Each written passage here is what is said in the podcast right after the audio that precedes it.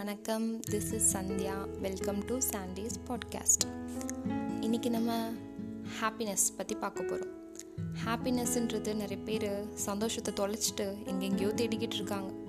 But ஆனால் அந்த சந்தோஷன்றது தொலைஞ்செல்லாம் போகலை. நமக்குள்ளே தான் இருக்குது நம்ம மைண்ட் செட்டில் தான் இருக்குது நம்ம எண்ணங்களில் தான் இருக்குது சந்தோஷன்றது என்ன? நமக்கு பிடிச்ச விஷயத்த பண்ணி அது வெற்றி அடைஞ்சால் சந்தோஷம் வரும்.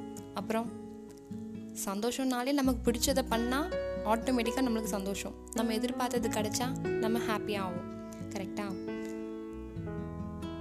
ப்ராப்ளம்ஸ் இல்லாத மனுஷங்களே இல்லை.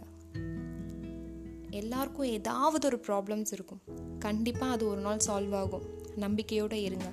நமக்கு இப்படி ஒரு பிரச்சனை இருக்கே. இதில் இருந்து நம்ம எப்படிடா வெளியே வர போகிறோம்னு யோசிங்க. தப்பே கிடையாது.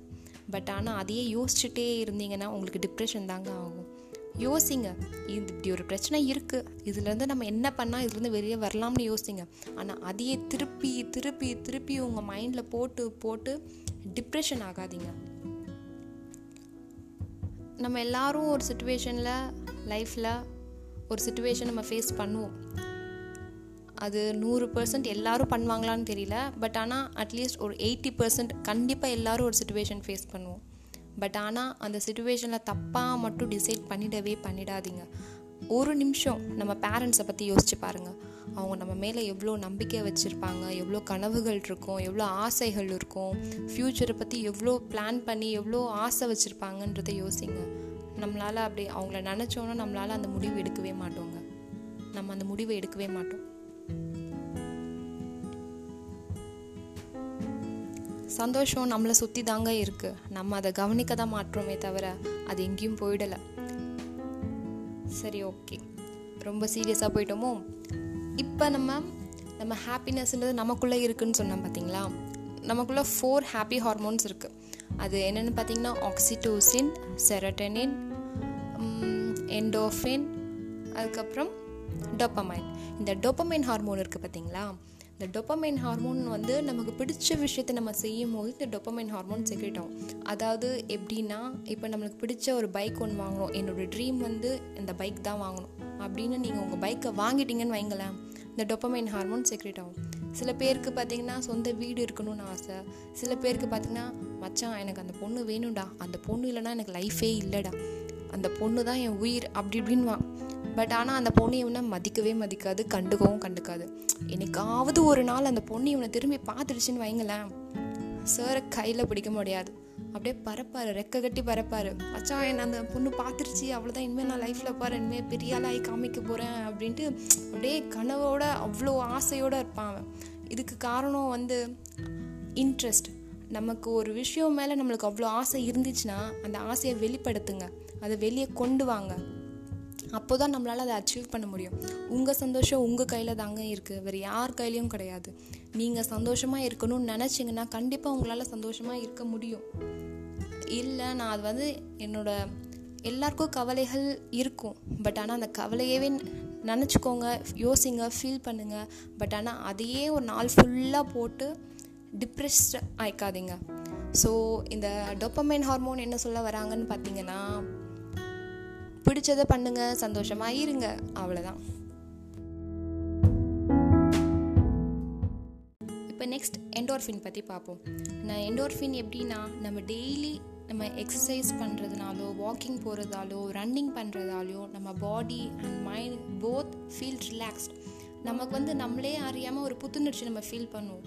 இப்போ அத்லெட்ஸ்லாம் பார்த்தீங்கன்னா ரன்னிங் போவாங்க அவங்களுக்கு வந்து அவங்க கான்சன்ட்ரேஷன் வந்து ஃபுல்லாக அதில் தான் இருக்கும். ஸோ அவங்க வந்து ஃப்ரீ அவங்க மைண்ட் வந்து அவ்வளோ ரிலாக்ஸாக இருக்கும். எதை பற்றி யோசிக்க மாட்டாங்க. ரன்னிங் நான் இங்கேருந்து ஸ்டார்ட் பண்ணுறேன் நான் அங்கே போய் தான் முடிப்பேன். அப்படின்னா அவங்க கரெக்டாக அதை போய் முடிச்சிடுவாங்க அவங்க அதை முடிச்சிட்டாங்கன்னா அவங்களுக்கு ஒரு ஹாப்பினஸ் வரும். இதாங்க.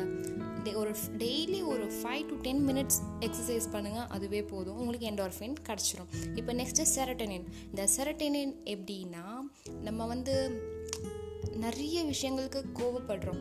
நம்ம கோவப்படுறது வந்து நிறைய பேர் பார்த்திங்கன்னா பயங்கர கோவப்படுவாங்க. அவங்களாம் எப்படின்னு எனக்கு தெரியல. பட் கோவப்படாதீங்க. கைண்டாக பேசுங்க. அந்த கோவப்படுறாங்க பார்த்தீங்களா அவங்களுக்குலாம் இந்த என்டோர்ஃபின் இந்த செரட்டனின் கிடைக்கவே கிடைக்காதுங்க.